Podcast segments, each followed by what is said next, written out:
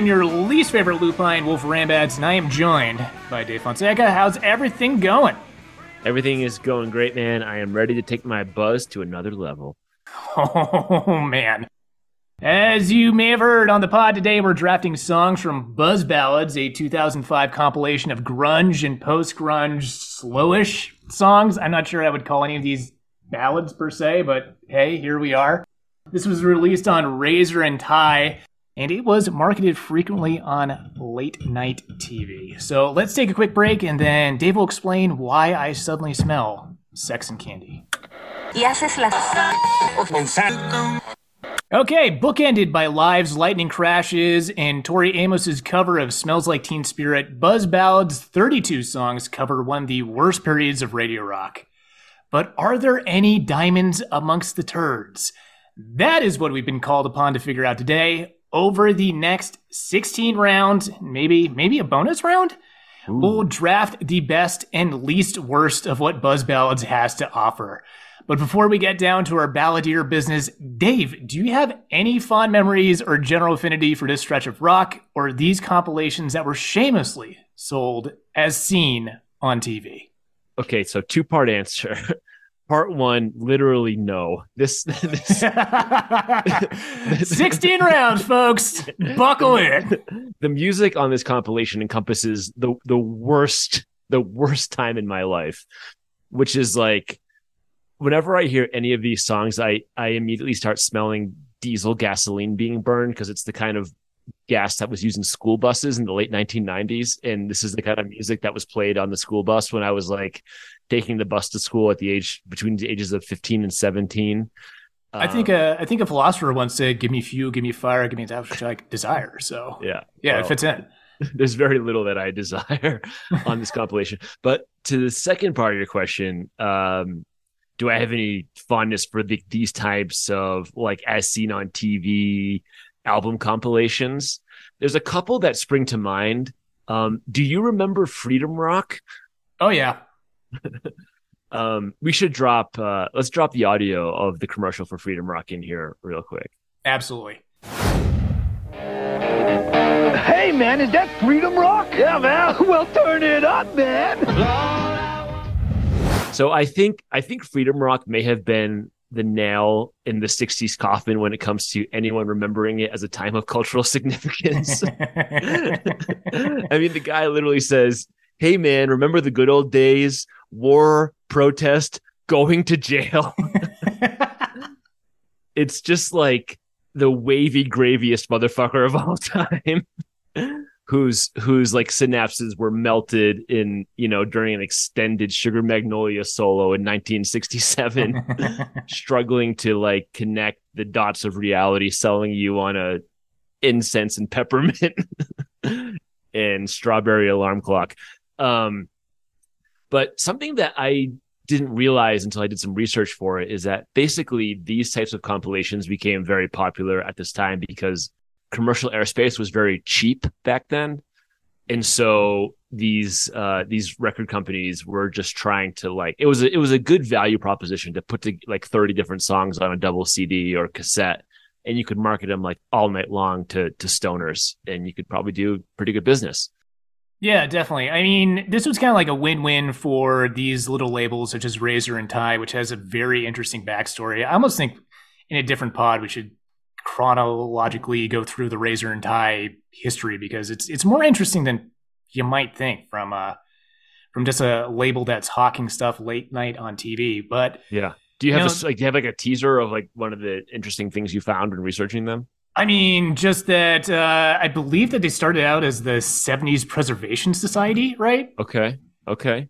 and they were selling stuff that way. And then later on, they became like a full fledged label that would, would sign like hard rock, alternative rock, and like heavy metal. They got out of the compilation game, Hmm. and uh, I think they're still going. Right? No, no, defunct in 2018. Right, but they Okay. had pretty reckless. All that remains. Oh, on there, so on and so forth, so, okay. yeah, yeah. Okay. They also uh, uh, ha- lay claim to the Kidz Bop series. So Okay. I know, I know that's gonna be a that's gonna be a fun time in your life coming up. No, it's it's funny. I just listened to uh I just listened to Open Mike Eagle on the 60 Songs podcast and the host Rob Harvilla asked him if he had like ever introduced himself, introduced his kids to the "They Might Be Giants" kids comp, like kids uh, discography, and he's like, "No, my child does not listen to kids music." And it's the same in our house. Our our, our child does not listen to kids music. He he's getting a crash course uh, in in just like having adult taste in music. Yeah, so it's like it's a win for these uh, for these little labels because they get to put these compilations together and sell them to people. It was a winner. It was a win for the consumer because this is pre Napster. So if you only wanted one song and you liked a bunch of the other songs that were kind of in rotation around the same time, then this was a huge boon for you because you didn't have to buy all uh, you know each of these other albums. I mean, this is predisposing like you don't know somebody that can just like tape that stuff for you. And it's a win for the label because you know these are all singles that were going off the air that had limited relevance, and so they could flog it for sales one more time. Right, right. Um, I, I just I just want to add that the Freedom Rock commercial does feature two washed up losers remembering the good old days when music was better. So I first podcasters. Besides the Freedom Rock one, was there was there anything else that like really stuck with you from these? Yeah, th- there's one more that I came across. Uh, it was called "Living in the '90s," and so at first thought I was like, "Is this a compilation of like all '90s music encompassing encompassing the whole decade?" But actually, it came out in April of 1991. So basically, it captures a very interesting early era of 90s music because it comes out about six months before Nevermind. Yeah. So wow. When, when, you when you it's listen like to sounds of the 80s. exactly. Well, it's a very distinct period of music because you're going to get a lot of like EMF and Jesus Jones.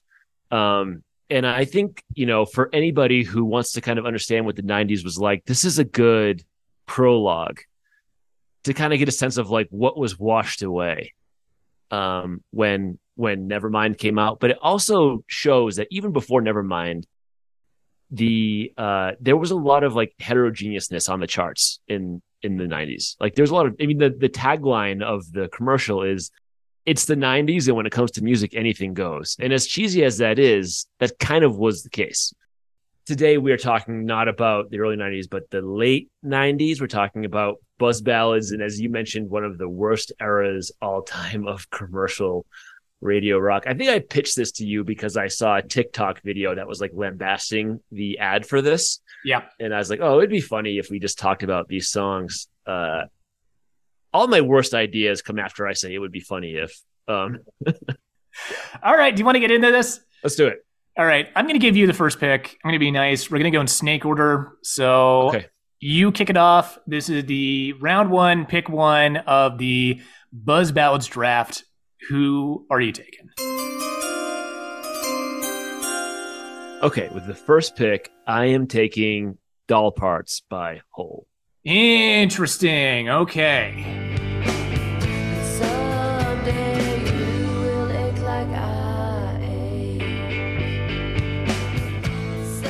Well, I mean, the simplest answer is that I just think this is the best song on the list for me. It's the one like going through this again. I wouldn't say that like Hole is my favorite band represented on this list, but I do think that Live Through This is probably the best album from which any of these songs are pulled from. And I am such a sucker for this like Pixie style, quiet verse, loud chorus, hyper well constructed rock music.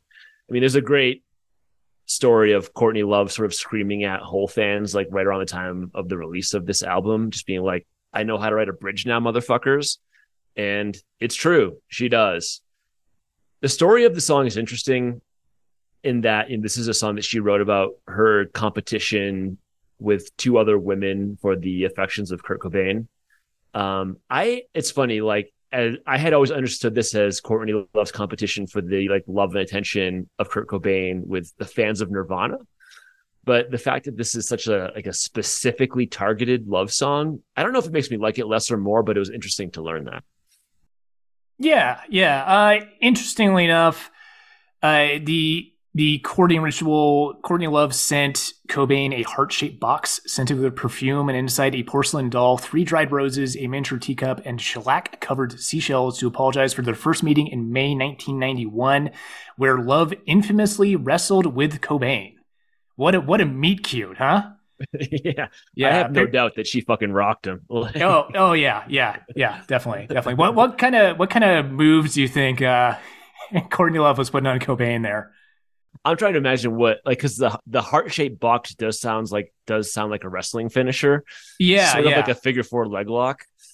yeah, yeah. Definitely was an influence for Cobain when he penned the Nirvana song "Heart Shaped Box." But I th- I'm pretty sure that Courtney Love had like the crossfade chicken wing going there. So Did you have this song high on your draft board? It was, I had it coming in at number three. I guess I should run down the particulars on this. This is from Live Through This, which was released in 1994. The single hit radio in November 1994. It peaked at number 58 on the Billboard Hot 100 and number four on the US Modern Rock Tracks. Uh, some other interesting stuff about this. This was the first single that was released following the death of bassist Kristen Pfaff, who was previously of Janitor Joe. Janitor Joe, a great noise rock band. Didn't know this. Uh, Paff died of heroin overdose. Kind of a sad story. And uh, this was mixed by Scott Litt and Jay Mascis of Dinosaurs Jr.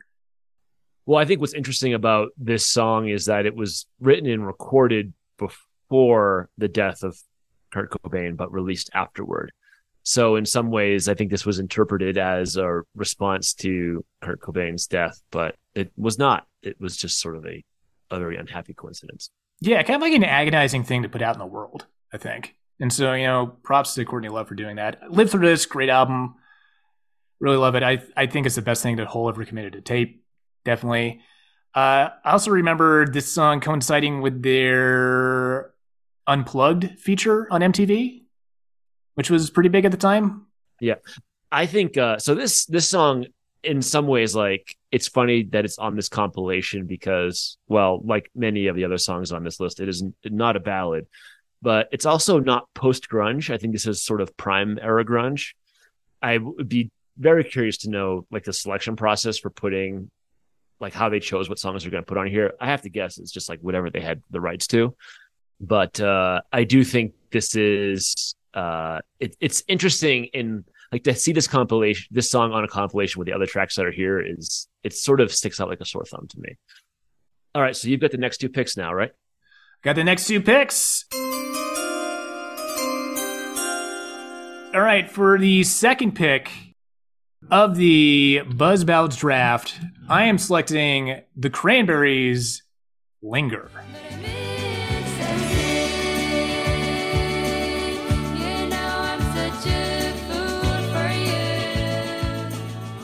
Uh, great choice. Uh, very. It was high on my draft. Actually, interestingly enough, this was number three on my draft board. Um, Interesting. Okay. Yeah, I think this is like one of the only like song songs that's like on here. That's funny. so, what do you, what makes it a song song as opposed to say, uh, I don't know, it's been a while. Yeah, I mean it's a it's just a beautiful composition. uh, with that with that sparkling, almost shoegazy type, uh, dream pop type vibe. Uh, this was from Everybody Else Is Doing It, So Why Can't We from 1993. It was released February 15th, 1993. It peaked at number four in the US alt airplay and number eight on the Billboard Hot 100. So Dolores O'Riordan said that this was a, about an experience with a 17 year old soldier and also commented that it was about her first serious kiss. What I find interesting about this is that this is one of the earliest Cranberry songs. Yeah, it sounds like really well developed. Yeah, definitely. And so, uh, how this came to be was, uh, and this is Ferg, uh, drummer Fergal, Fer, Fergal Lawler reminiscing and said, quote, it was a Sunday afternoon. She arrived with a keyboard under her arm, just set it up and played a few songs. We couldn't really hear her because she was singing through a guitar amp or something. I gave her a lift up to the bus stop and I was saying, we will see you next week. We gave her a tape of her music for Linger, which she took with her. The following week, she came back and she had lyrics written out and melodies, and she sang along to what we were playing. And it was like, oh my God, she's so great. Um, yeah, I mean, a totally striking voice. Um, I think that you know, in addition to her her voice and her performance on this. The composition is striking to me because it begins on a fade in, which is sort of like unusual, and it sort of breathes a little bit before um you know we hear her, which I think is a very confident move because if I had Dolores O'Riordan in my band, you know she would be singing within the first three seconds of every song. Uh, so I thought that's that's a that's to me that's a cool part of this track as well. Yeah, definitely. This was also the song that broke the Cranberries.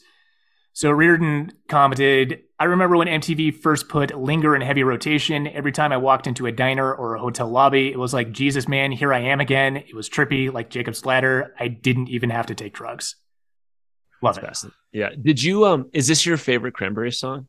This is not my favorite Cranberry song. I'd probably give that to Dreams. Yeah. I mean, similar, similar, similar uh, milieu, kind of like in that supreme dream pop vibe. But unlike Cocteau Twins, like the hooks are so like ever present and like burrow so deeply into you. Like there's nothing hazy about it, really, besides like the the very like you know above ground avi- uh, ambiance to it. Why do you think this? I mean, so because they they were commercially successful and, and did very well, but you know, I see them sort of like in the lineage of you know, like the Sundays and a band that kind of like emerges from the uh the fallout of the Smiths, and yet they don't seem to have that level of like indie cred. Why do you think that is? Is it just because they succeeded so well? Interesting. I think they kind of do have that indie cred, don't they? Okay, okay. I, I I've never heard someone like recommend the Cranberries. Maybe because they don't need to be recommended because people know them. But I, I've just never seen them like you know who's really good is is the Cranberries. Yeah, I was listening to a podcast today that uh, commented that you know if you look through literature of like Asian Asia, like nobody mentions chopsticks because they're just so prevalent. Like, why would you write about it? Interesting. Interesting. And I think that's kind of like the the same deal here. Like they just got so huge so fast. And one of the interesting things about that is that they were on tour supporting Suede, and then MTV puts Linger into heavy rotation, and then Suede became their opening band halfway through the tour. Yeah, this is also one of the few bands that are not from California that are on the cal- compilation. That's interesting. Yeah, it's So- either California or the UK. Yeah, that's something we'll have to we'll have to take a take a look at, uh, especially when as we count off all the California bands. We already hit one with Hole, so there's there's far more coming. That's for sure. Uh, real quick, just because I mean we're talking about the Cranberries, uh, we can both agree that "Zombie" is a terrible song, right? Um, I don't think it's terrible, but in terms of like their hard rocking songs, I prefer Salvation. Yeah, I think that's fair. I think Salvation fits better on that album than Zombie does on its album. And What don't you like about Zombie?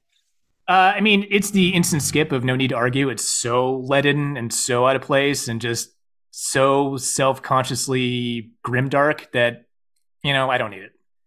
Yeah, fair enough. I think it works better in a live context. The SNL performance of that song is really good. Yeah, that's pretty good. I mean, when it's like divorced from being inside this like near immaculate dream pop album, I can kind of get down with it. But it's just, you know, I've always said that I'm more annoyed by music that's closer to the stuff that I like than stuff that's like far away from it. It's their most self-consciously grunge song. Yeah, You know? like I'm I'm not gonna like like I don't really have context for like bad Bonda music. And so that stuff just kind of like floats over me. But if you if you're gonna you, you know stop the distortion box and like we're getting closer to what I like, and then I'm gonna be more annoyed by it. I think it's just the uncanny factor of the Cranberries trying to be heavy. Yeah, fair enough. All right, you got the next pick. All right. With the third pick, the first pick in the second round here, I'm taking Oasis's Champagne Supernova. Where were you while we were getting high? Someday you'll find me company. Can I be honest with you? Yep. I fucking hate this song. I it's not my favorite Oasis song for sure, but we're already in the Slim Pickens portion of the Buzz ballads, so Yeah. I kind of had to take it.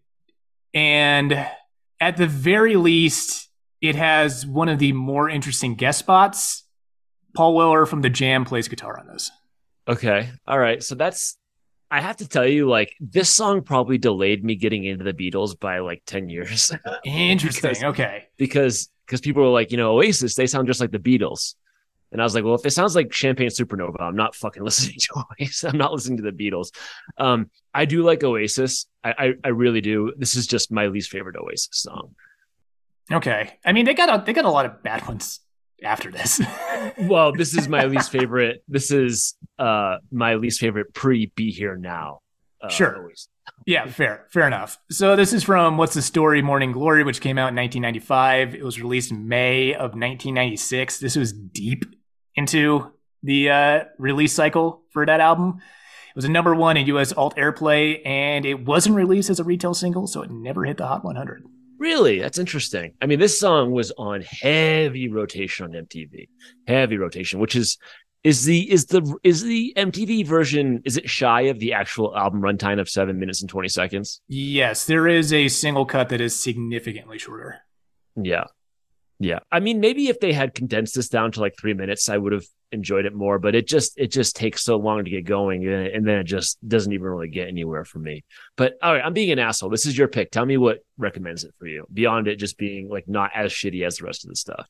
I just think it has a good hook and it's a good hang. And so it's a good strummer of an acoustic song, which, you know, I hate to say it, I kind of I kind of like that stuff. And, you know, this is like uh, Imperial period Oasis, so it's kind of hard to mess with that even though I will agree that this is lesser Oasis. And this does not compare to the singles compilation that they put out that has all the UK singles on it, which is like as perfect as a Britpop album can be, maybe. Right.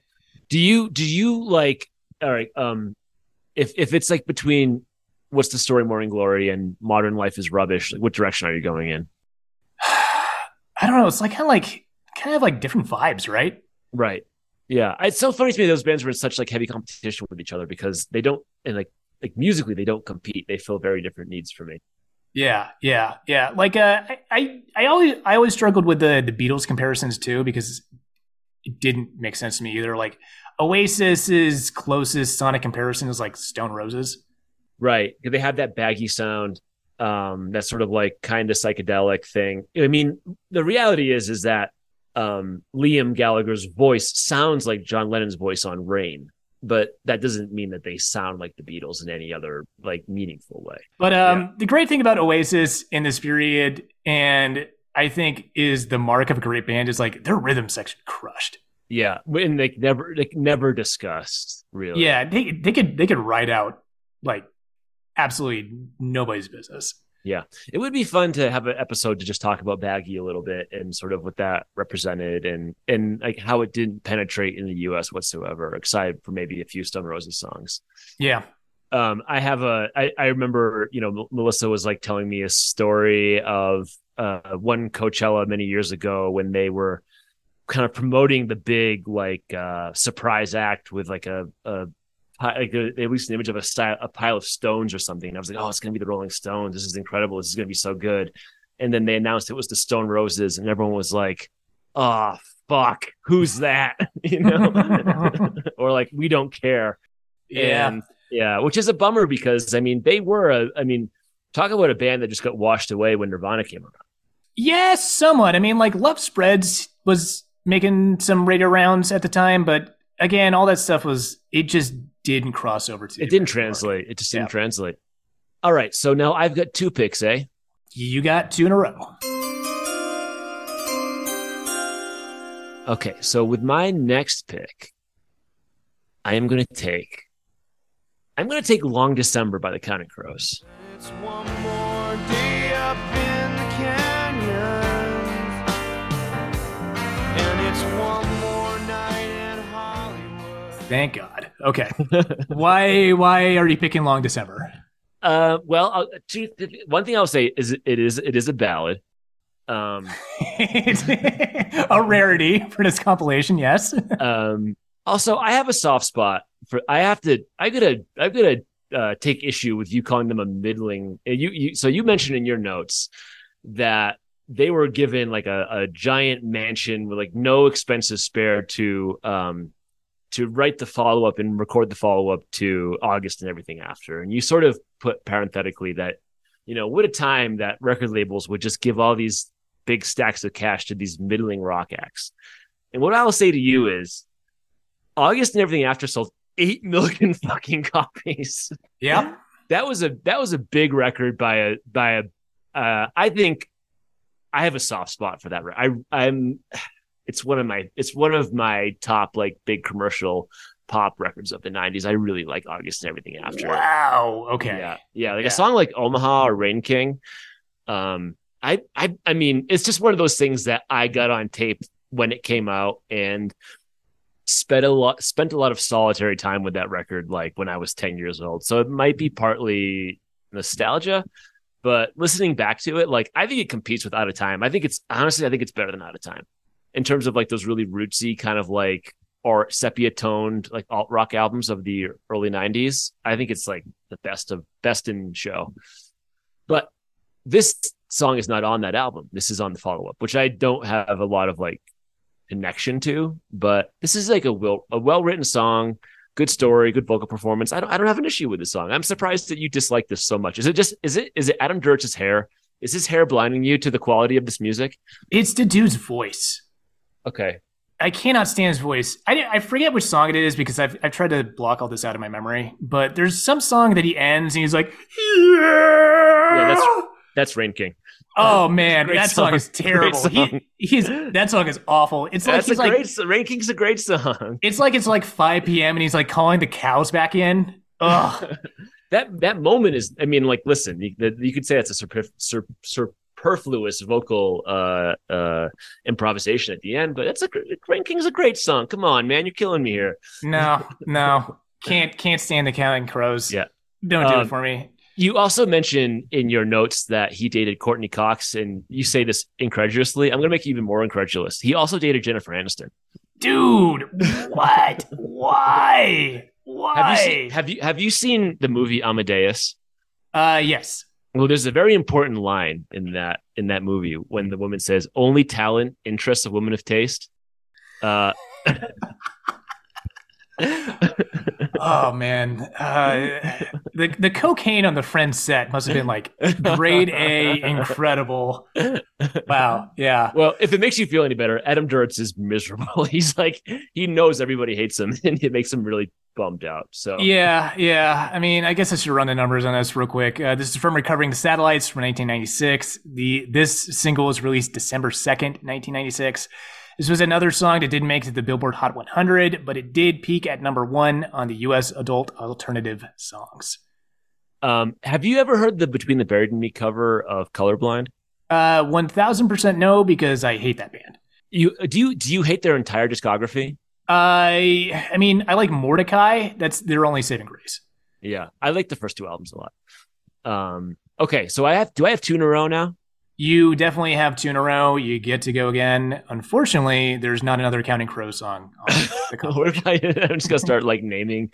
Oh God, they listen. They do have some terrible shit in their discography. They really, they really do. They really do. I get, I get the backlash to Counting Crows. I mean, w- we will do a podcast where I will listen to whatever the album is their big breakout. I, I, I immediately forgot the name. That's how much I dislike this band. Yeah. All right, now we're getting it. We're already in like the really slim. Like every, like every pick I make from here on out, I'm gonna be slightly embarrassed to make. Uh, Are we in the guilty pleasure zone yet? Uh, I think I just picked one of my guilty pleasures. like we were there for Um, pick one. Yeah. Okay.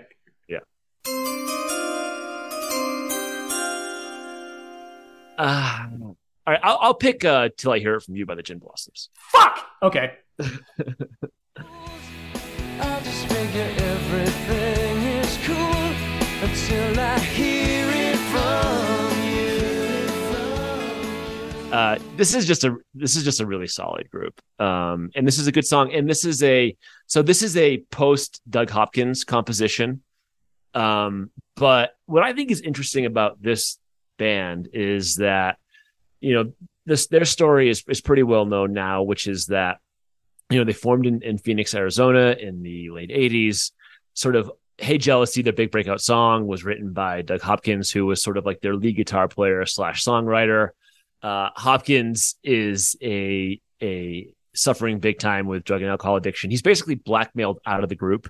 Like I think his publishing rights, I think his his advance was withheld from him in exchange for public like like half of his publishing or something like that. He takes the deal because he like needs money. The band goes on to be hugely successful on the back of his song. And I think like if the story stops there, you could say, wow, the the the guys in that band are just a bunch of freeloaders who kind of got famous off of their troubled friend. Um, but the band was always very complimentary of Doug. They seemed to try to help him, and and and their follow up album, uh, "Congratulations, I'm Sorry," has like I think competitive music on it. Like they they they don't like totally fall off a cliff after Hopkins steps out of the frame. Yeah, Doug Hopkins writes all the good material in New Miserable Experience except for one song, which is Allison Road, which I'm pretty Yeah, fond it's a great song. Yeah, I love that yeah, song. yeah, great power pop song, great jangle song too, which Yeah. was pretty out of style when that album came out. Right. Uh, interesting note from this song is that uh, the guitarist uh, Jesse Valenzuela wrote this with Marshall Crenshaw. Yeah, that's a, that that shocked me when I saw that in your uh, in your notes here. Yeah, power pop god Marshall Crenshaw. Marshall Crenshaw uh, and Jesse worked out a early version of this, and then I guess the song got back to Marshall Crenshaw later, and he was like, "What the fuck." I was just like nitpicking it to death, and then he says that you know it helped him get to a better place compositionally because he just you know was like, "This is a huge hit. I need to stop being so anal retentive about." Yeah, you stuff." can't you can't you can't perfect everything. There's also an interesting label kerfuffle around this because this appeared on the Empire Records soundtrack. And so there was a real push to get Gin Blossoms on there because Gin Blossoms was going to anchor that soundtrack. And they had to figure out which label was going to go on. And this is, I'm not going to detail the story here too much, but this is definitely something that would not happen in the year of our Lord 2023. No. Uh yeah, this is like this is a totally a relic. Like these like these sort of like label dust ups leading to songs not appearing on every version of an album. That that doesn't happen anymore. Yeah, yeah, one hundred percent. So this it would hit uh, versions of the Gin Blossoms albums later, but not all of them, and it's very confusing as to why that is. But again, this is from the Empire Records original soundtrack from 1995. It was released as a single on June twenty fourth, nineteen ninety five. Do you have any feelings for Empire Records the movie? I've never seen it. Really? Yeah, I've never seen it. It's which is which is funny because like it's it's discussed so frequently in like you know that that era of sort of like influential sort of like grunge era mu- movies. I just I haven't seen it. I've seen singles. I've seen uh what's what's what's the Ethan Hawke one? Uh Reality Bites. Yeah, Reality Bites. But yeah, I've yeah, never yeah. seen I've never seen Empire Records. Just just a just a hole in my uh in my yeah. we're mining future podcast episodes. Uh, you're going to make me listen to Counting Crows, and then we're going to review Empire Records and see if it holds up in Yeah. 2023. and then we're gonna we're both gonna grow like closely cropped goatees and start wearing flannel more often because we're just we're gonna start living as though it's 1993 at all times. Yeah, yeah. I mean, what do you mean start? That's been my fashion choice since eighth grade. Um, do you have a favorite Gin Blossom song? Uh, you know what? I on the spot. I mean, I, I don't I don't want to sound like I'm just jocking your style, but it's probably it probably is Allison Road. Yeah, that's a banger. I think mine is Found Out About You, but yeah, I mean the the three great songs from that album, Hey Jealousy, Found Out About You, and Allison Road, can't go wrong. Yeah, I would I would kill for sort of like a band at that level to be writing that type of songs right now. Yeah, yeah, one hundred percent. What What's interesting is that uh, I don't want to go into like the Gin Blossoms deep dive here, but Hey Jealousy was the third single from that album. That and that also never happens uh anymore. The the there's another, you know what? Uh just to kind of spoil a future conversation, but if you could only see by Tonic, also the third single on that album. Yeah, yeah. A lot of these bands were given a hell of a lot of rope. Right. Well, I think that actually might be a argument in favor of all the money that was being spelt spent to like sort of develop and record and produce these bands, which is sort of forces the labels to buy in a little bit and not like give up when the audience doesn't buy in after 20 seconds of the first single. For my next pick, I'm gonna take Something's Always Wrong by Toad the Wet Sprocket. Oh, didn't you? Didn't you just have two? Did I do two already? Yeah. Okay. Undo. All right. Forget that. I said Okay, now I know what's on your board. I feel like coming the uh, I feel like I feel like the Oakland the uh, Orlando Magic like sending out a picture of their draft board by accident. what's what's that Kevin Costner movie about the uh, oh, being draft draft day. Dude, Yeah, dude that movie is so fun to watch it is it makes no sense it it does watch like someone who's like never even considered football before made it but it rules I I will. Let's put it on the board. put it on the board all right Let's you're put it on the board. All right, so for my two picks, I'm gonna kick this off with, and I'm interested to hear your reaction here. Toad the Wet? No. Uh, I'm going with live lightning crashes. oh Lightning crash,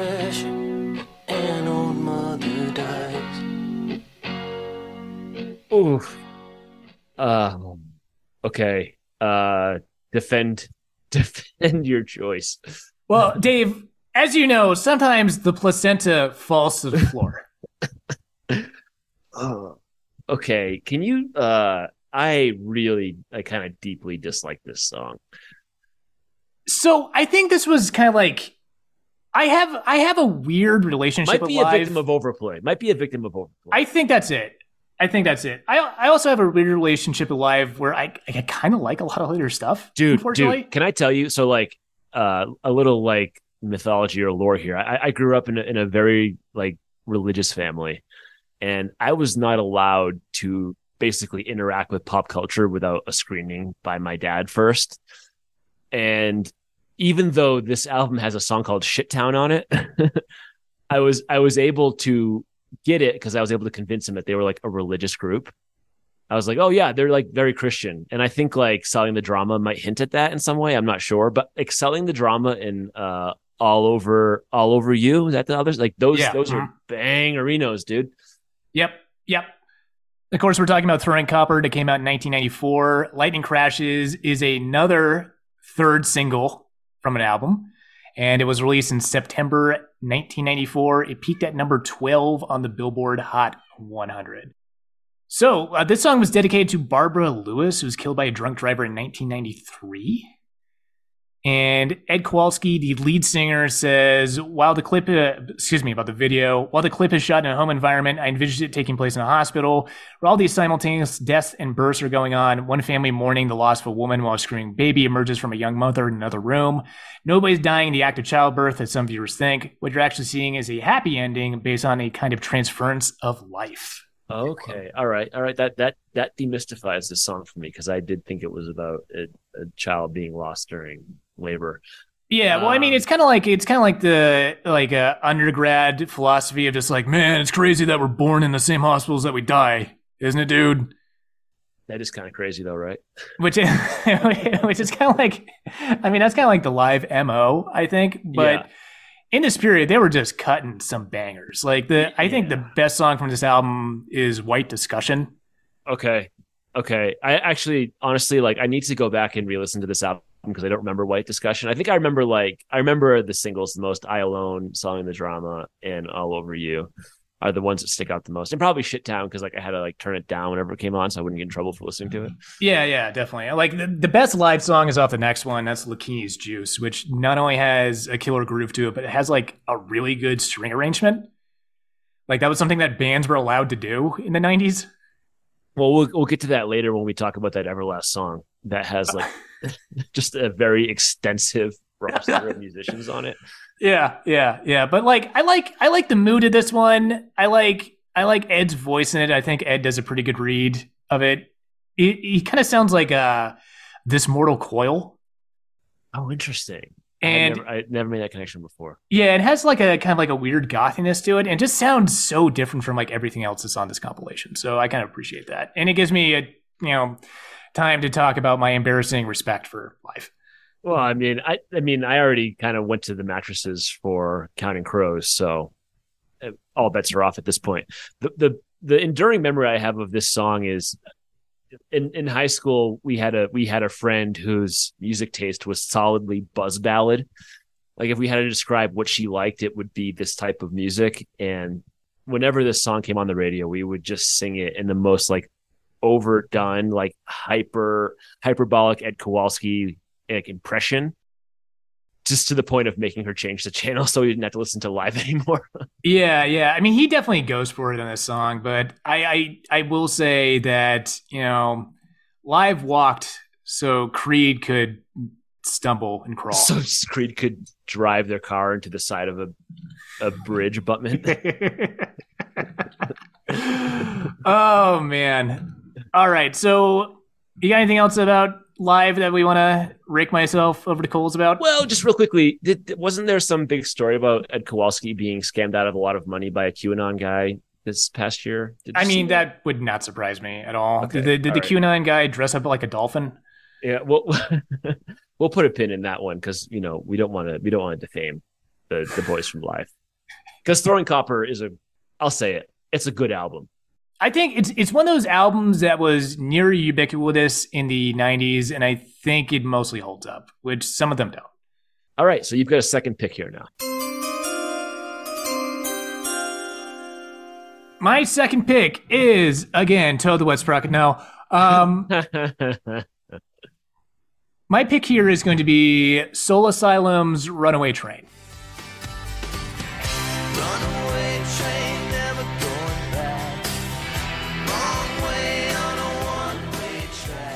Okay, all right. Talk a little bit about this one because this was a huge song. absolutely massive song. I just like Soul Asylum, the band. We're kind of hitting this point in the list where it's just kind of like, if I don't like the song that much, at least I like the band. And I think Soul Asylum was a great band.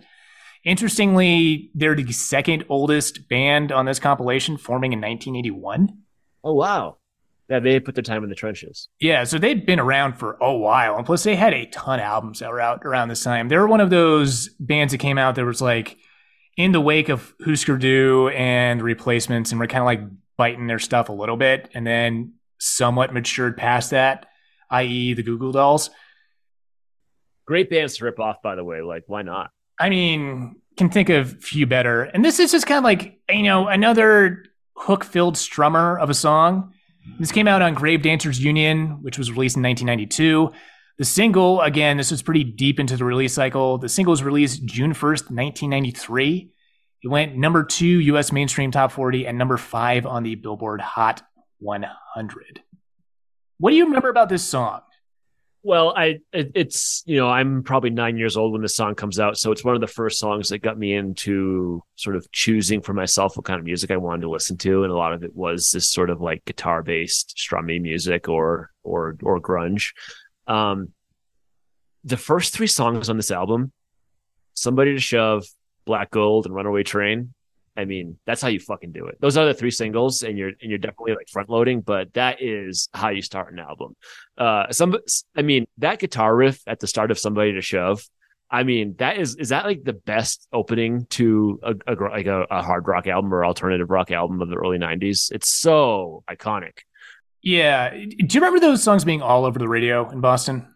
You know what's funny is I didn't hear either of those until Runaway Train came out, and then some kid on my street bought the album, and then we listened to the album, and I was like, oh my god, they have more than one good song. Um, my brother was a big fan of this album, and he was a big fan of Somebody to Shove. I remember like he would blast that in his uh, Toyota pickup truck when I was a kid.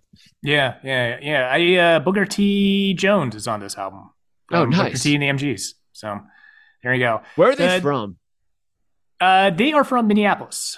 Okay, so it makes sense that they're of the Husker Du replacements. Yeah, lineage. yeah, yeah. Uh, the interesting story about this album's production is that the producer Michael Beinhorn hated Grant Young, who was the drummer, couldn't stand his performance, so he brought in Sterling Campbell as a ringer, and then Beinhorn and Campbell like wound it up playing on like the rest of the record. So Grant Young really does not feature on this record and was kicked out of the band shortly thereafter.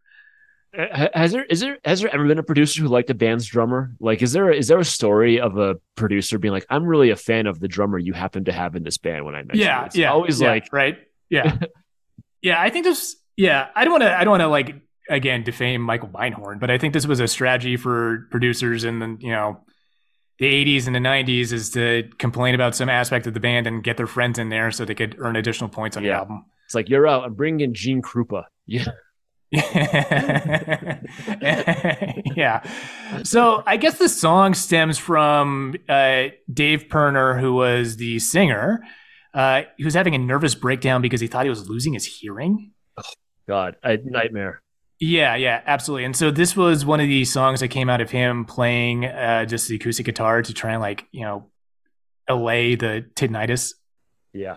I uh I I I've uh, you know had have had moments like that driving back from a band practice and just hearing the ringing in your ears despite wearing your protection and everything like that. But there was one night about a year and a half ago we were just sleeping and our fire alarm went off really really loud and I had like ringing for a good like hour and a half and it was talk about a dark night of the soul. It was just really, really I mean like have you seen uh, The Sound of Metal?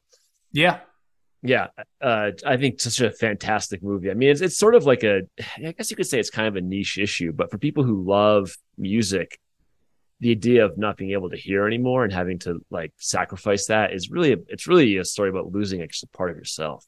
Yeah, yeah, I agree. Uh, so the video for Runaway Train famously features real missing children. Yeah. In an effort to try and locate these missing children, uh, 36 missing children were featured in the video that was directed by Tony Kaye, who later directed Dun Dun Dun American History X.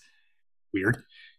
And per Tony Kaye, 26 of the children were eventually found, but Dan Murphy, uh, the guitarist, says that some of these were not the best scenarios. Quote, I met a fireman on the East Coast whose daughter was in the end of the video, and he had been in bitter custody battle with his wife over her. It turned out the girl hadn't run away, but was killed and buried in her backyard by her mother.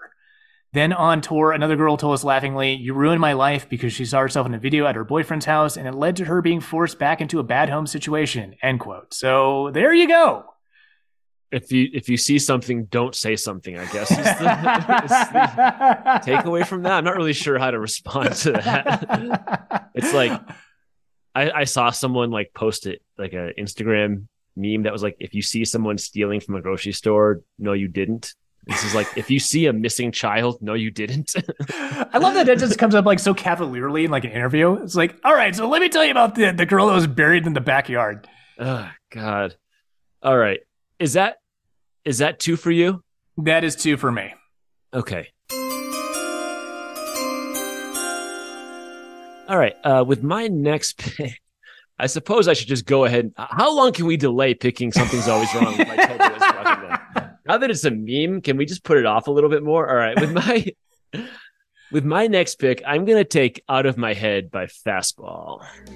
mistake? Was I out of my head or was I out of my mind? How could I have ever been so blind? I was waiting for an indication. Wow. Okay. Um, I have a moderate soft spot for this band just because of how they stood in contrast to the other stuff that was played on rock radio between 1998 and 2001. Oh, okay. For me, Um, like if it's like a choice between this or Power Man 5000, like it's I, I- I just I just distinctly remember hearing uh the way and then this is what it's like when worlds collide coming on afterward. And i'm like i know what kind of music i'd rather listen to.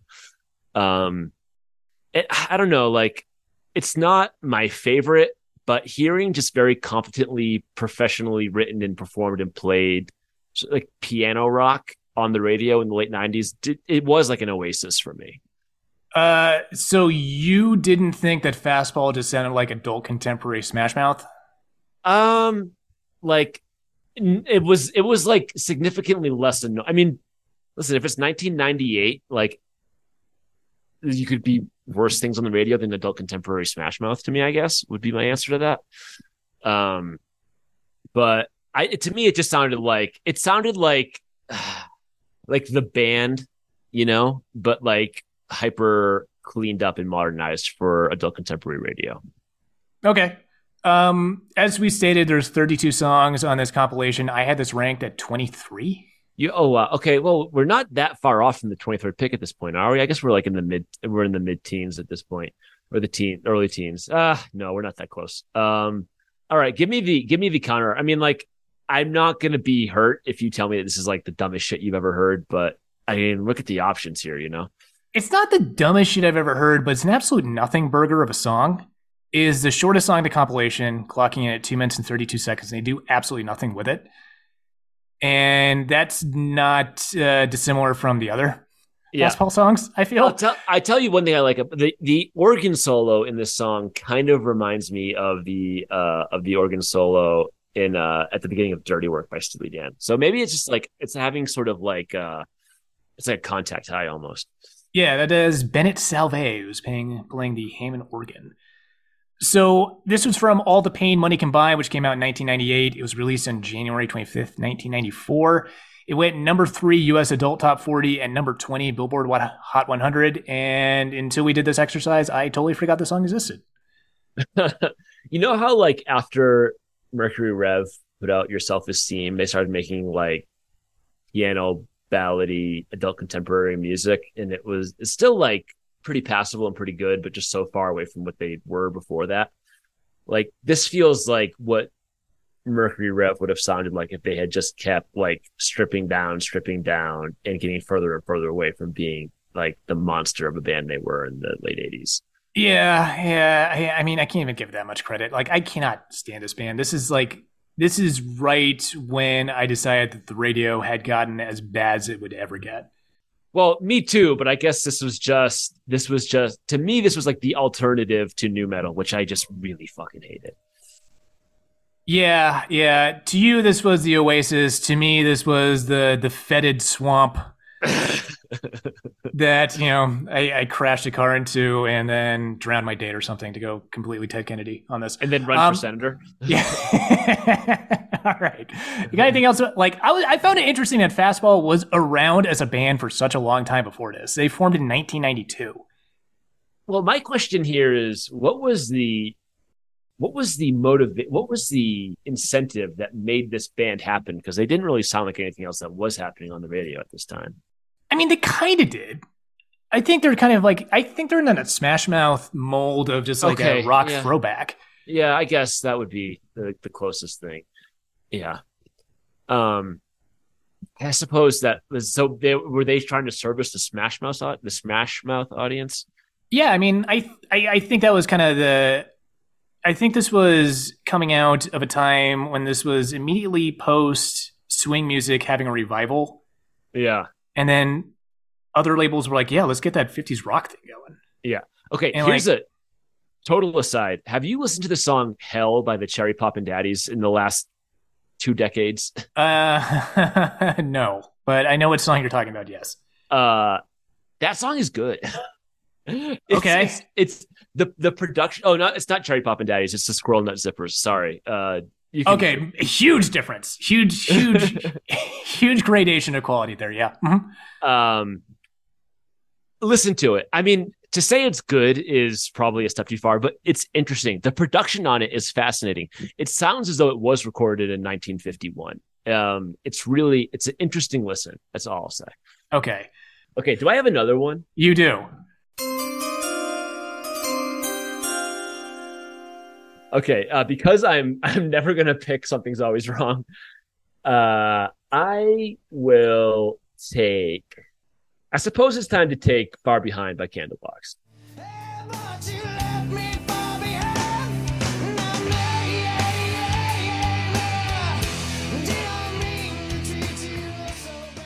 Okay. not a good song, but because of its inclusion in Eastbound and Down, is a song that I will always laugh my ass off whenever. I yeah, I was gonna say that. Yeah, the, the funeral scene, beautiful. yeah, can you give a can you give a little history? Then I'll give an anecdote. Uh, the history of uh, the song. Yeah, yeah, Yeah, sure. So this is from Candlebox's self-titled album, which came out in 1993. The single was released July 1993. It peaked at number four in the U.S. mainstream rock, number 18 on the Billboard Hot 100, and this is the first successful band on Maverick Records. Shout out to Madonna. So, uh, Candlebox.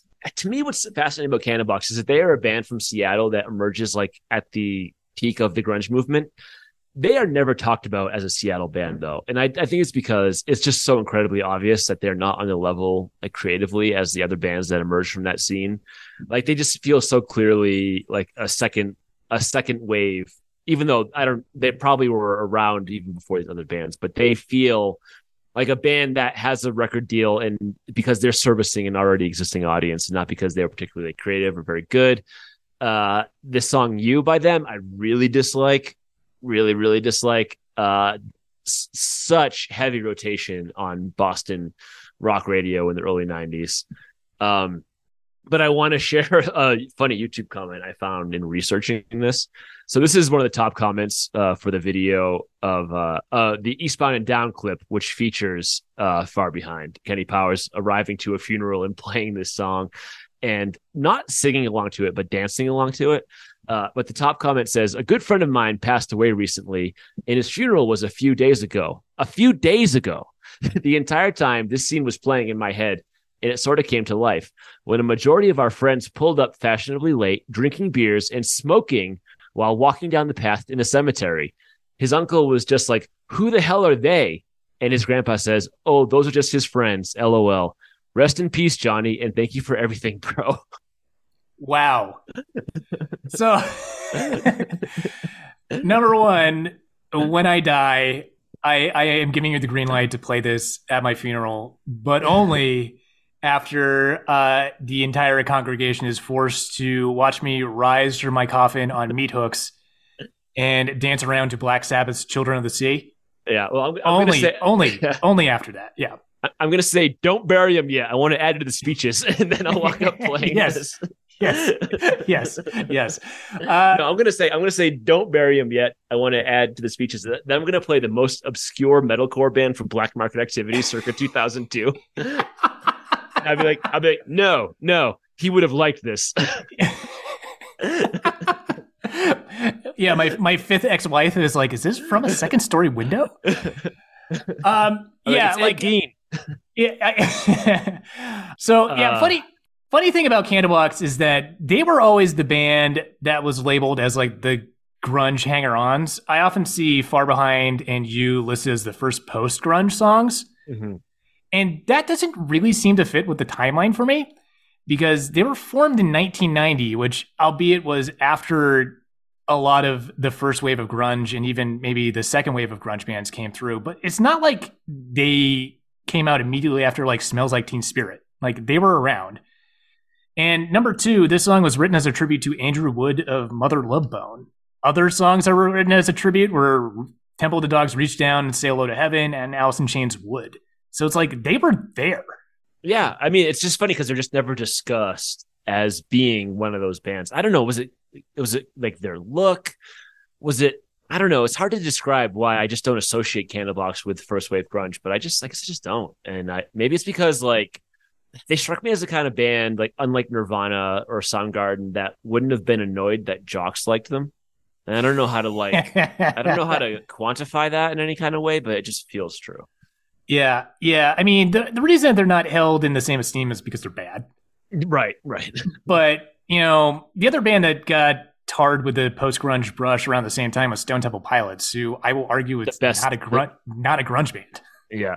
Uh, God, I really like Stone Temple Pilots. Yeah, me too. I mean, yeah, That's We'll the have to- product of our age. If we were if we were four years older, we would feel embarrassed about that. But because we're as old, because we happen to be exactly the age we are, it's it's less of an issue to to recognize how good the band was. I I don't uh, like. I think it's like if you're in that specific little pocket of person, because if you're older than that, then I think you recognize that albums like Core were just good hair metal. Right, right. And like I thought that they were like pretty sophisticated. Like there's like there's like jazz chord changes in Interstate Love Song. You know? Yeah, I mean, Like- eh, Purple is really when they they you know they come to the fore as like hitting their artistic peak. But like, eh, I I can't ignore how good of a glam metal album Core is. That has some grunge affectations, but not enough for for me to call it a grunge band. Right. But we are not here, my friends, to discuss Stone Temple Pilots. We're here to discuss the best post grunge songs. Do I have another pick here? Yes, because I just picked I picked uh Fastball and Candlebox, so it is back to you.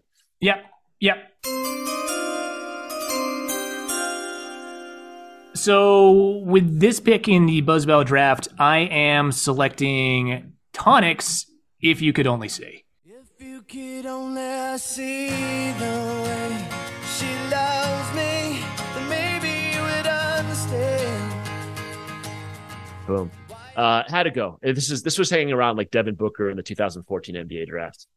Yeah, I mean, this is this is. Uh, I wouldn't say this is the best Tonic song. I think I would give that to "You Wanted More," which I think is Is that the second single?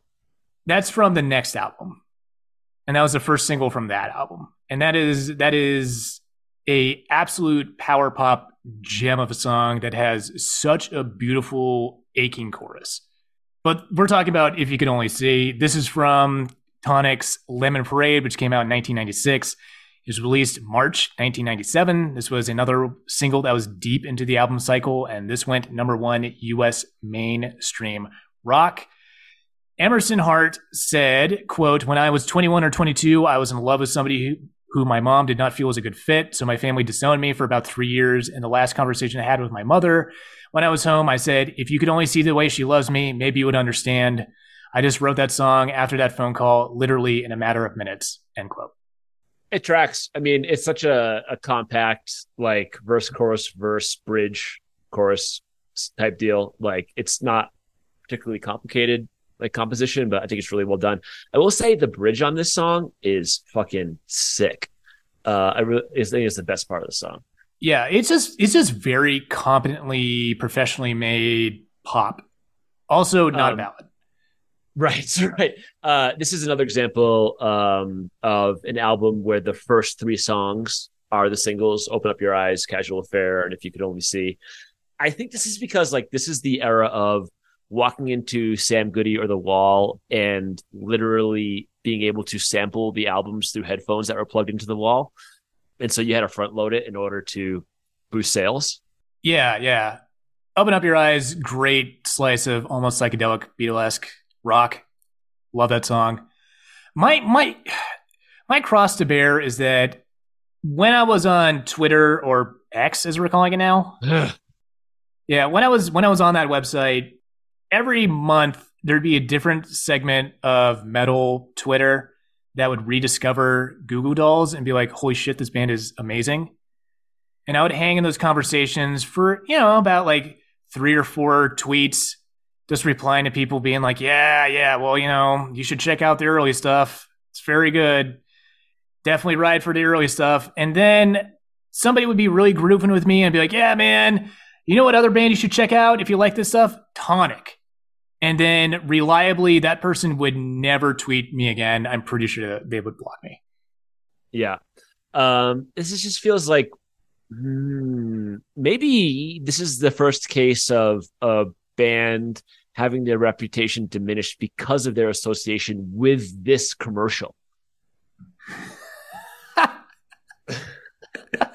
I mean, it's a it's a it's a possibility. I think at the time this was labeled as like super weak stuff, like because it was coming out uh you know when you wanted more came out this 1999 which is like we're in new metal full swing right?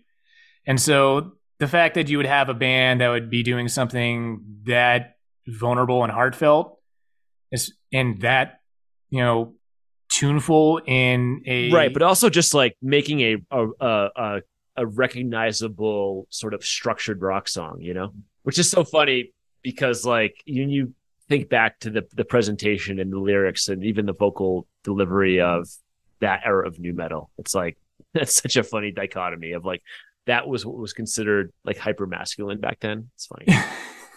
um all right, so you have you have taken uh you have taken if you could only see by Tonic. Do you have another pick here? I do. My next pick is going to be Poe's Angry Johnny.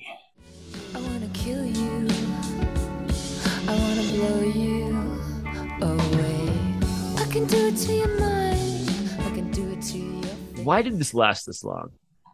This is from Poe's debut, Hello, which came out in 1995.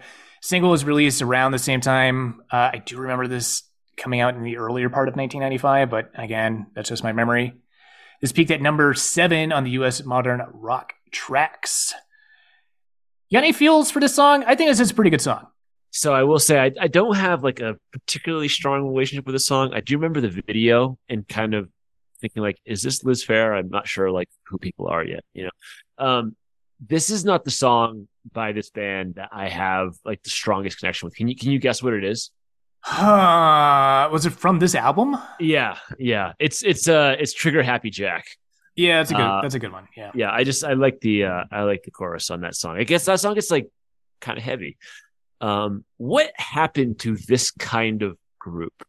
You know what I mean? I'm, I'm thinking like, or even like this kind of song, you- which you don't really hear anymore. Uh, I mean, just the general fade out of trip hop. I think. Yeah, yeah. I, I I'm sort of like maybe this is totally inappropriate, but I associate this song in my head with songs like Caught Sneeze or Sunny Came Home. Those Sunny Came Home's a little bit like lighter, but maybe I'm just connecting them because they're all by female vocalists with a, but it's just something sort of like the sort of ethereal, somewhat mysterious, uh, like a female led track with a, like a heavy part to it.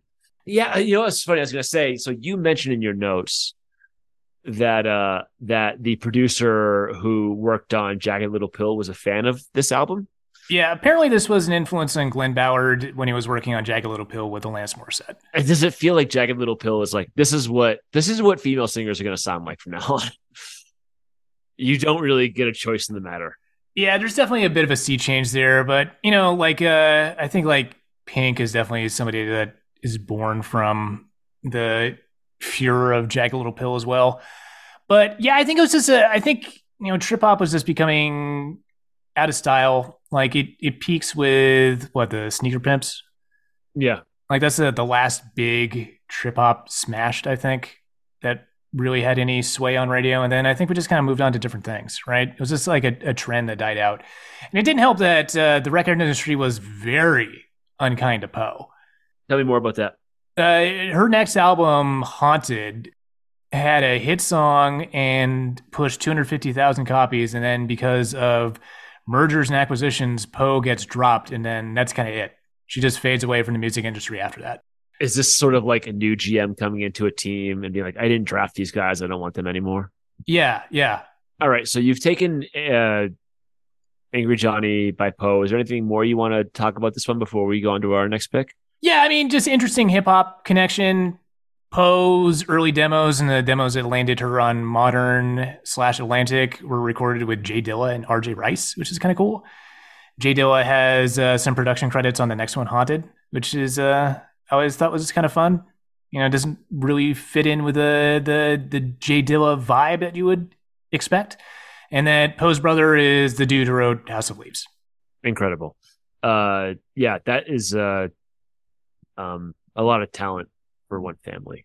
Um, my my my brother uh, fixes washing machines, and uh, I am tentatively employed in the entertainment industry. All right, you're up. Give me two. Okay. My uh, next pick will not be something's always wrong. I Wow. Toad the Wet Sprocket. Wow. Why why why is something always wrong? Such a why is he why why is that falling in the draft? Uh, it's I, it's a it's a it's a bit. Um, I I really- Injuries, question about question arm quality, too short. I just because I because I kind of like spoiled that I was going to pick it. Now I can never pick it because I don't want to seem like I'm incompetent. Fair. Fair. Fair. It's a, it's a very Michael Jordan type draft strategy. I and it, I yeah. took and I took that personally. Um, I will with the next pick. I will take "Sex and Candy" by Marcy Playground. Oh, thank God. Okay. I smell sex and candy here. Who's that lounging in? Why Uh, why? because it's not everything you want by Vertical Horizon. Okay, so uh yeah, Marcy Playground. Um again, this is out of 32 songs. I had this ranked at uh 29. Whoa, you had it that low? I hate this song. I mean, you have to say that like it's it's better than Santeria. It's it's definitely better than Santeria. Did you have that at 30? we'll we'll talk about Santeria when that goes. Uh, three parts from now. Well, I mean, my mm-hmm. my take on this song is that it's a it's a it's it's like competently written. I think the lyrics are kind of stupid. Is it? Yeah, I mean, like it's, it's, it's structurally it's sound, don't you think? I mean, It's not a terrible chord progression. I mean, it's a. I mean, I mean it, it, to me, like to feel like this negatively about it is is somewhat surprising, especially considering what else we have to pick from here. This is sort of like someone taking like a flyer on a player like Thon Maker and like the second round, and then you know, and then you know, Stan Van Gundy's like, I really don't get this pick. uh, I mean, there was a time on the radio when it was either this song or Harvey Danger's Flagpole Sitta, and like, give me Harvey Danger. oh yeah, out 10. absolutely. So absolutely. yeah, The, But- the problem with the song is that it was just played into the ground, Overplay. and big victim of overplay. It, this is evidenced by the fact that this song became so successful that it had its own accountant. Uh, explain what you mean by that. There was a an, a single accountant that was dedicated to tallying the revenue that this song cooked up for the record industry, the record company.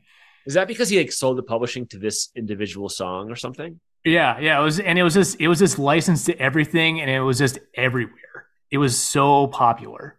This, I think this is, I can't name many specific instances of this, but this feels like the kind of song that if somebody wants their TV show to feel like 1996, they're going to needle drop this. Yeah, so this is from Marcy Playground, self-titled uh, album, 1997. Do you remember this being as Marcy's Playground apostrophe s?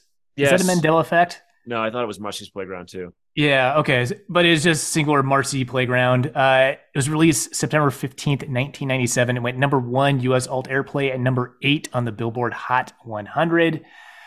Uh, this song is from the late 80s when John Wozniak was getting down with somebody in his dorm room and somebody else walked in and said the room smelled like sex and candy. And John Wozniak thought that was weird and cool. And I have in my notes, quote, the dumbest fucking idiot, end quote. I, I find your hostility toward John Wozniak in this song, like, it's kind of, it like reminds me of like, you know, like where those, those Michael Schur shows, like, like Parks and Rec or The Office, where there's always like a sort of innocuous character that everyone just decides they really hate and is very mean to for reasons that are sort of obscure to the audience. But that's what makes it funny. Like Marcy Playground is the Jerry of this podcast. Yeah, yeah, he's he's the Starburns. Yeah, yeah, yeah. Uh, I, I mean, I almost felt bad because Wozniak said that quote this was his first stab at coolness end quote because he was bullied as a child, and it's like you don't say, really? No kidding, John. oh boy. Uh, okay, well that was my pick. Um, do I have another one? Uh, can can I can I mention real quick that it, John Wozniak's father is a developmental psychologist, and he analyzed the video in Freudian terms, and he decided that it's about a wet dream. Can you think of anything more horrifying than your father analyzing your video and be like, "Yeah, this has wet dream vibes to me"? The, the state should confiscate the children of developmental psychologists. They should not be for for for the children's sake and ours. Like, like oh. Okay. All right. So, um, boy, I guess with the next pick, I will take. Oh boy, what am I gonna do here? You can cut this out because I, I guess I'll take Jumper by thir- by Third Eye Blind.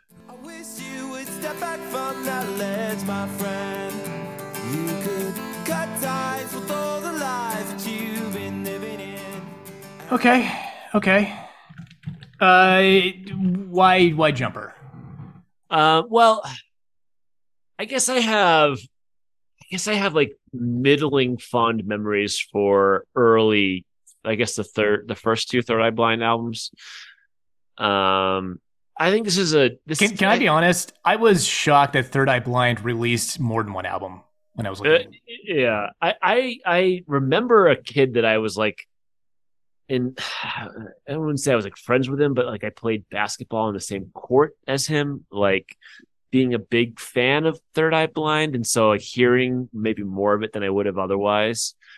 Uh, I, I mean, this is a this, uh, this is a word that- that's been overused in this podcast, but I think this is a fairly competently written track.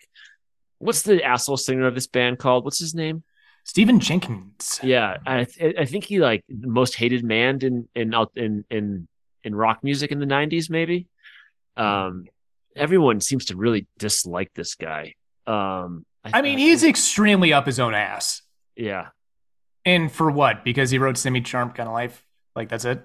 yeah. I mean, that's a, I think trying to think of like uh, the least amount of the least amount of power to go to somebody's head. Um, I don't know. I mean, th- this is this is where this becomes somewhat taxing because we're really just scraping from the bottom of the barrel now. Uh, and the only thing that kind of recommends this song is that it's not some of the other songs on this list, but um but you know what i'll just just because like we're we're trying to be vulnerable and honest here i mean it's a very catchy chorus this is a this is the chorus that if you're stuck in a car and it comes on like you will find yourself humming along to it Yeah, I guess that's fair. Uh, as we stated, this is from the Third Eye Blind's self titled album 1997. The single was released August 4th, 1998. Crazy to see how long into the cycles these singles release, right? Like, what album these days is having singles that are spun off of it a year later, right? That's not the model anymore i mean the model now is to just release you know to just put out a 40 song album and hope that it gets enough streams that you can say you've set a record or something Oh, yeah. I mean, people just release singles. I mean, forget about albums, right? can i can i say one more thing Mhm. I like what I like about this song is that it has sort of like the way the pre-chorus goes into the chorus is very effective songwriting. Like the the put the past away into I wish you would step down from that ledge. That is that's good sort of like quiet heavy rock songwriting there. I I'm being a little bit too like shitty about all these songs cuz I have just bad memories of this time period of music, but just dispassionately stepping back. If I heard this song for the first time today, I think I would like it. Yeah, I remember this being kind of like a little bit of a breath of breath of fresh air on the radio at the time. I liked Semi Charmed Life a lot more because I thought that was catchier. But at least, you know, these were songs that kind of like vaguely hinted at a power pop slash rock vibe. Uh, this went number two U.S. mainstream top 40, number five on the Billboard Hot 100. Uh, it is about, in quoting Stephen Jenkins here, a friend who's gay jumping off a bridge and killing themselves, end quote. Uh, did you get that meaning at the time from this song? Uh, well, I got the. I mean, because it says I wish you would step down from that ledge. I mean, I I did sort of associate it with someone trying to talk somebody out of jumping off of a ledge, but I didn't. I didn't like associate it with any sort of like you know gay rights message or anything. I guess. Yeah, uh, yeah. Interesting in hindsight. I think I I like the song a little bit more because of that origin than I did at the time, where I just kind of like wrote it off as nonsense lyrics. But um, Well, there is another part of this song that you put it out in the notes that I think is interesting. It's the part where he says, "If you do not want to see me again, I'd understand." And he says the meaning behind that is sometimes when like someone helps you through a hard situation, it's hard to be around them after that. yeah, And that's that's some real shit. yeah, yeah. I mean, do we think Stephen Jenkins was the guy that people didn't want to be around? It's funny. It's like no one wants to be around me because I've helped them so much. It's like no, that's not why. uh, interestingly, and this makes a lot of sense too. In 2022, Avril Lavigne cited this album as one of the biggest influences in her music career, and yeah, that that tracks. yeah. Do you hear it? I don't. I don't know if I hear it. I I definitely hear it. Oh, you know what? It's funny. I think I'm complicated now. I think I can hear sort of like that. I, I hear the connection, like sort of calling out the chorus before you hit the chorus. Mm-hmm. So, uh, I think I think this is the first song we've like talked ourselves into liking. I mean, we started. I think it's the first song that we've like ended up like more positive than negative. Okay. pretty I. I will take that. Yeah, fair enough. All right. All right. So that's my two. I just picked Marcy Playground, Sex and Candy, and Jumper by Third Eye Blind. All right. You are back on the clock. Okay, I am going to take in earnest. Toad the Wet Sprocket, something's always wrong.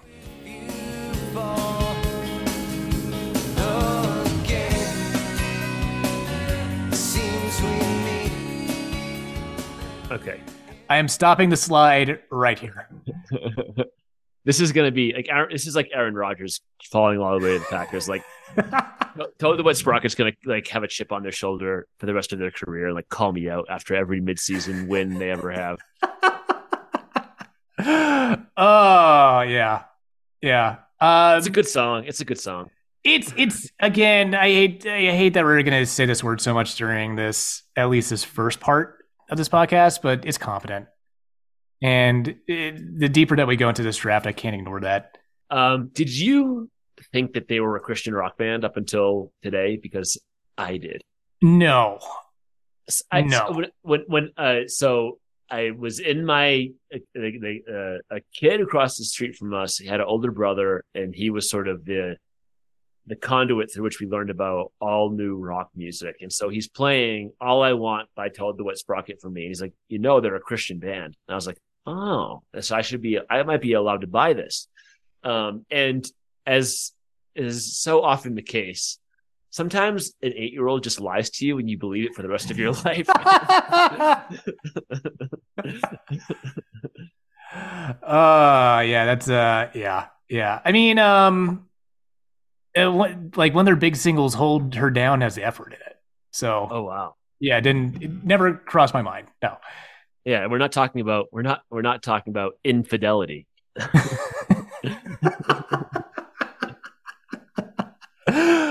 oh man, so this is from uh, Dulcinea, which is from 1994. Uh, the single was released around the same time uh, that the album came out.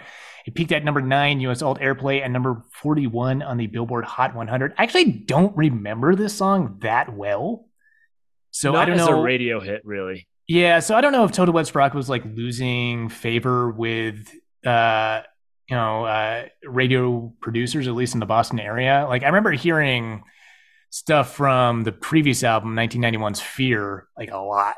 I remember hearing All I Want, Hold Her Down, Walk on the Ocean, so on and so forth. And like that was in pretty heavy rotation even to like the mid 90s. Yeah. Well, this is like this is something that would happen in the '90s and just doesn't happen anymore.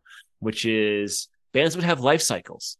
They would they would peak with a either on their first or second album that would do really really well, and then the, the label would because they were invested in them they they put out another album, and because you know this was still a time of audience interest and taste sort of driving things you know, bands would either like bands would tend to just like fall off a little bit. I mean, even if they hadn't like necessarily creatively hit a total rut, you know, people recognize that every band had sort of a peak and a and a decline. And this is not to say Toad the Wet Sprocket fell off or became a bad band or something. It was just natural for a band to sort of have like a three or four album life cycle. And then they would, if they were seed, they they would maybe just start to their core audience a little bit more. But it just feels like there's like 10 bands that we're stuck with forever that are always going to be huge no matter what. And we're not going to have, you know, groups sort of rise and fall around that. Yeah, I think that's well observed.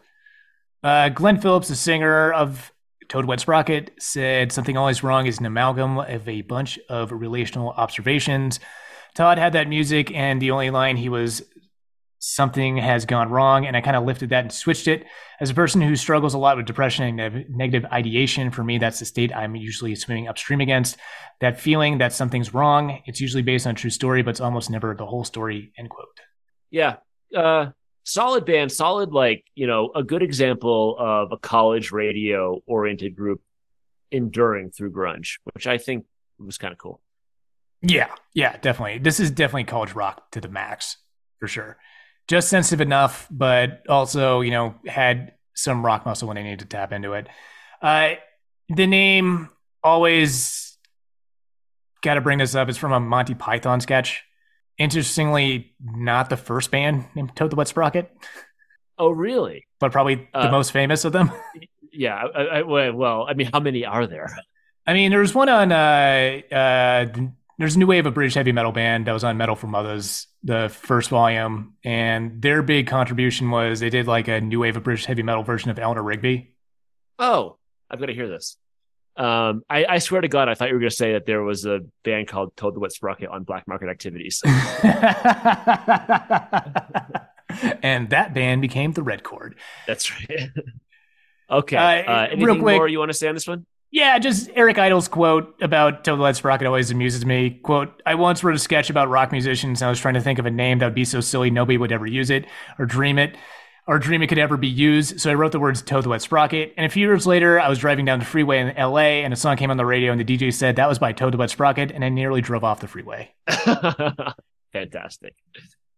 Um, he had to know that would happen. By the way, Oh, yeah, assuredly, right? Yeah, definitely. Am I back up? you're back up.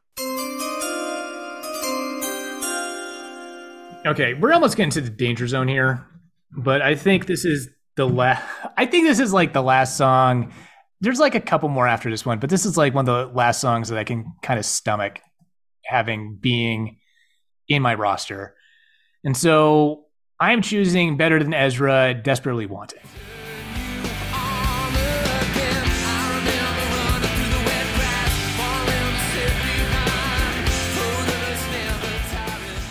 Interesting pick. I think I was thinking about this, the Buzz Ballads today, and I sort of had this thought cross my mind that of all the groups that are on this compilation, I think Better Than Ezra would be one of the hardest ones to explain to someone today.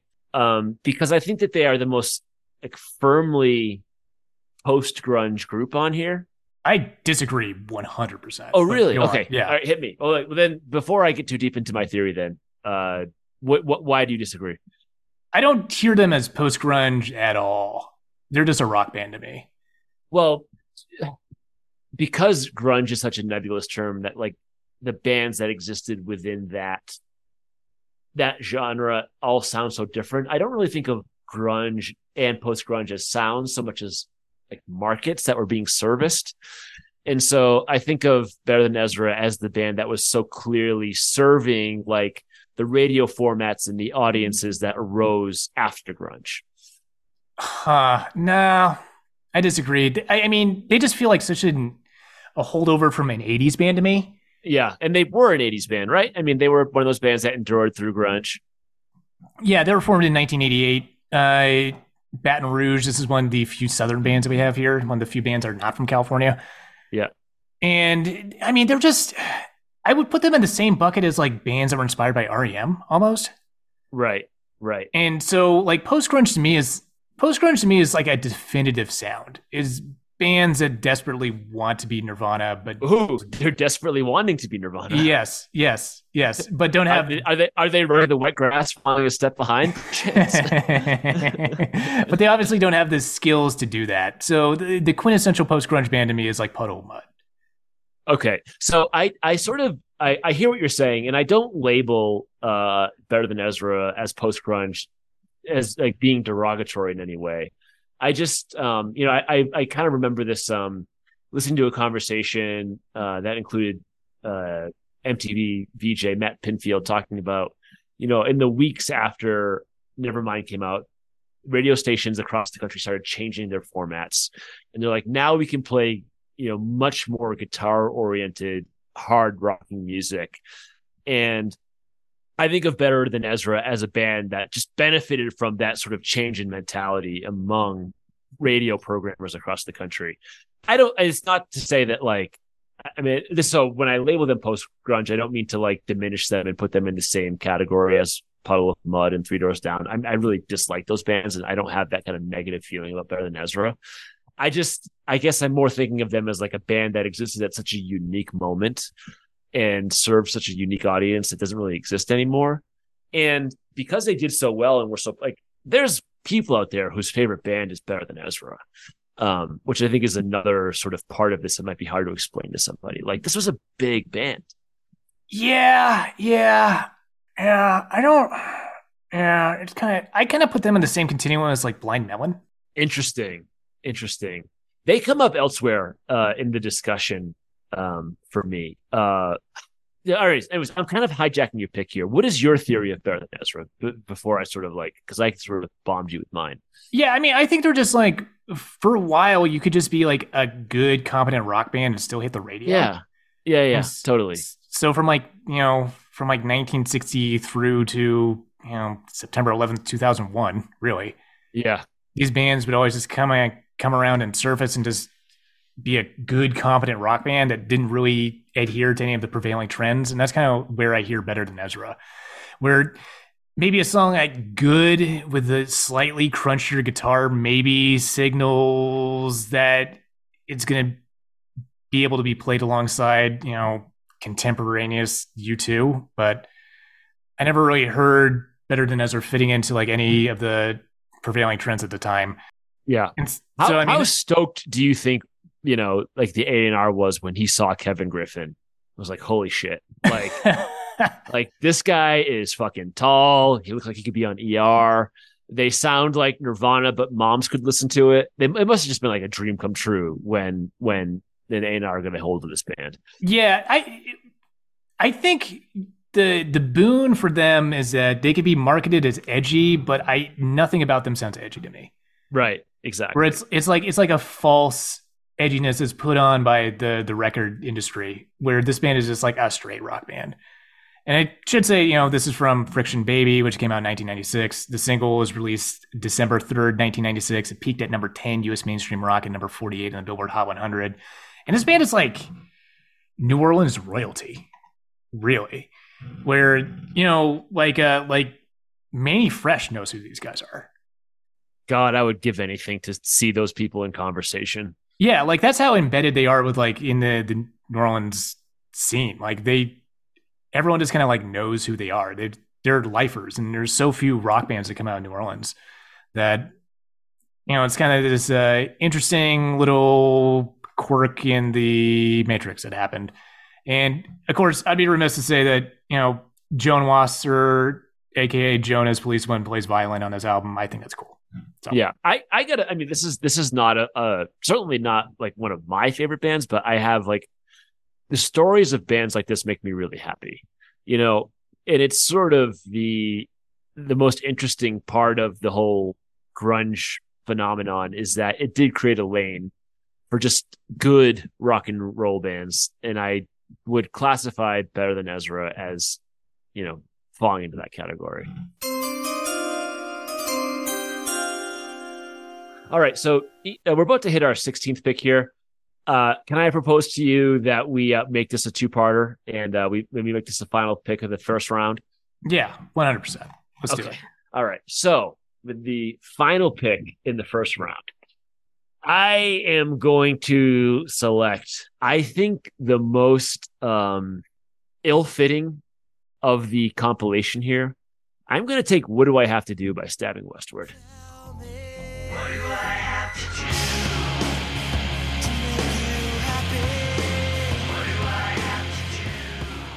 Whoa. Okay. Okay. Uh, it's a, it's a. I think you mentioned earlier, like you're getting to the part of the list now where you're just trying to pick stuff that you wouldn't be embarrassed to have uh, among your selections, and I think that's how I feel about this. I have no fucking idea why this song would be put on something called Buzz Ballads, though. Is this the heaviest song that's on this compilation? Mm, I mean, I think that uh, Doll Parts might get a little bit more intense because I, I I sort of always have like this feeling that dynamics is important in establishing heaviness. Um, but yeah, this is this is probably V one. Yeah, I guess I Um, should rephrase. Is this the sonically heaviest? Yeah, yeah, probably. Um, I'm curious, what do you remember about like this moment where a band like Stabbing Westward could be on the radio? Uh, these were all of the also rans that came after Nine Inch Nails' Downward Spiral blew up. Yeah, And to I guess I guess a lesser extent, Pretty Hate Machine blew up. That really kind of put these bands back in vogue. You know, like Ministry does the the trailblazing work. Nine Inch Nail c- comes in and makes it reasonably palatable to the mainstream, and then all these other bands such as Stabbing Westward, Gravity Kills, God Lives Underwater yeah. Reap the benefits of that. Do you have a favorite song of that sort of post Nine Inch Nails industrial movement? Uh, I mean, if we're talking like post downward spiral, the best industrial song is Nine Inch Nails' "Perfect Drug" by a mile. Yeah, yeah, yeah. Um, I have a. You mentioned God Lives Underwater. I have a soft spot for their their single "All Wrong." I don't know if you remember that. That All video. Wrong is interesting because it's the first song that was produced entirely on an Apple computer. That that is interesting. Uh, to, it- it's funny because like when I was uh, just you know thinking of God Lives Underwater, like when I was younger, I, I mean that song probably came out when I was like ten or eleven. Like you don't really think of like coherent musical movements yet. You just sort of like listen to music for what it is. Um, so I didn't necessarily like understand that Stabbing Westward and God Lives Underwater only got to exist because of Nine Inch Nails. Um, but it that was a that was an interesting moment that definitely came and went. I think another reason why those bands had a, a you know a, a good a moderate level of commercial success is that that kind of music is very conducive to music videos. And this was sort of the era where like the the video and the song would be packaged together and, and served to the consumer as a as a unit. Um, and that's less of a thing now. So um, you know, sort of the, the death of the music video might have also done in this uh, uh, uh, certain genres might have died alongside of the uh, the music video, at least commercially. Yeah, I think there. This is also just like such a period specific idea of what modernity is. Yes, yes, yeah. It's like very hackers. Mm-hmm. One hundred percent. Let's let's talk about. So, I mean, we we talked about the sort of like post industrial movement or whatever. But what do you what, what what's the history of stabbing westward here? Uh, Stabbing Westward is a band that comes out of Illinois, from Macomb, Illinois. They were, had been around forever. They formed in 1985. I think of them more as an LA band, which I think they come out to LA far later, but they just kind of had that LA vibe to them. And uh, this album, Wither, Blister, Burn, and Peel, which came out in 1996, uh, What Do I Have to Do? The single also came out around the same time to uh, sell the album, and it definitely did. I mean, it almost went platinum, which is kind of crazy to think about in retrospect. This song peaked at number seven on the US mainstream rock chart. Christopher Hall says, quote, it's a song of frustration, just a willingness to do anything to try and make somebody love you again after they've fallen out of love with you. And I can and I think I can tell you with a great certainty that there's nothing you can do. I think Lyle Lovett said it best, like Lyle Lovett quote from Stabbing Westward guy said it best in the song. She's already made up her mind, and there's nothing you can do to change that. End quote. Um, it, do you like any other Stabbing Westward songs? I couldn't. I uh, I am embarrassed to say that without googling quickly, I couldn't name one. Okay, so they have uh, they put out a self-titled album in 2001 that everyone hates, but the lead single from that, "So Far Away," I think is so good. Okay, all And right, is- I'll go check it out. Yeah, is such a good mm, alternative rock song. It has such a great chorus. All right, you're gonna listen to "Hell" by the Squirrel Nut Zippers, and I'm gonna listen to "So Far Away" by Stabbing Westward. Yeah, what what what a trade off. Yeah. Yeah. Um, I think what's interesting is that we just discussed better than Ezra. and Now we're talking about Stabbing Westward. And I think what that sort of illuminates is that so often people think, you know, a band will get big and then a bunch of bands will come up and like rip them off. But the reality is, is what, what really happens is that there's a bunch of bands already making a certain type of music. They're all pulling from the same influence. One of them gets big and then the rest of the bands are allowed to continue existing because of that you know, Nine Inch Nails gets big, and so as a result, Stabbing Westward is allowed to like have a little bit of a run in the wake of that. Same thing with Nirvana and Better Than Ezra. But like, it would not be fair to say that Stabbing Westward was a ripoff of Nine Inch Nails. They were around, they were contemporaries, same as Better Than Ezra and Nirvana. They were contemporary bands. Yep. Yep. I mean, it's like the Candlebox conundrum, right? Right. If if if there's no grunge explosion, then Candlebox is like some rare rock record that people bring up and they're like, "Man, this was so good," and they sh- try to share it with you, like with Jack and Dino's Earthworm or something. Right. But, you know, a hundred years from now, all of the, the, the, the critical weight that was put on certain albums and denied others is going to totally fall away. And the way people talk about this stuff is going to seem totally, you know, it will seem, it would seem totally foreign to us. Oh yeah, yeah, yeah. Yeah. So that is the, that is the 16th pick, uh, which means we are halfway through, which seems like a good time to stop and, uh, and kind of head back to our draft rooms figure out where we're at. Uh, maybe fire a few of our scouts and promote a few others. I think a front office shakeup is in order on on for both teams here. Uh, Yeah, I'm thinking. I'm thinking of me drafting Toad the Wet Sprocket. Something's always wrong. And it being like the the the live draft room picture when the Pelicans drafted Zion, and it's like how joyful they looked and like how depressing that looks now, like five years Yeah. later. Yeah, Yeah. Well, I, I have a feeling that uh, Toad the Wet Sprocket is not going to have the kind of uh, interpersonal drama in their lives that Zion has over the last few years. But you never know. They're not a Christian rock band after all. Oh yeah, yeah, yeah. I think that the lesson there is uh, don't l- introduce him to beignets. the lesson here is never believe an eight year old when they tell you anything. yeah, love it.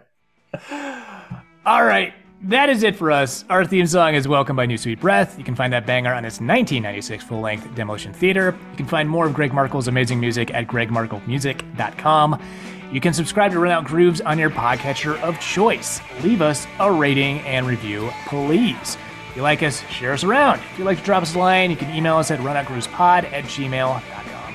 Dave Fonseca, this is Wolf Rambatz, signing off. Goodbye.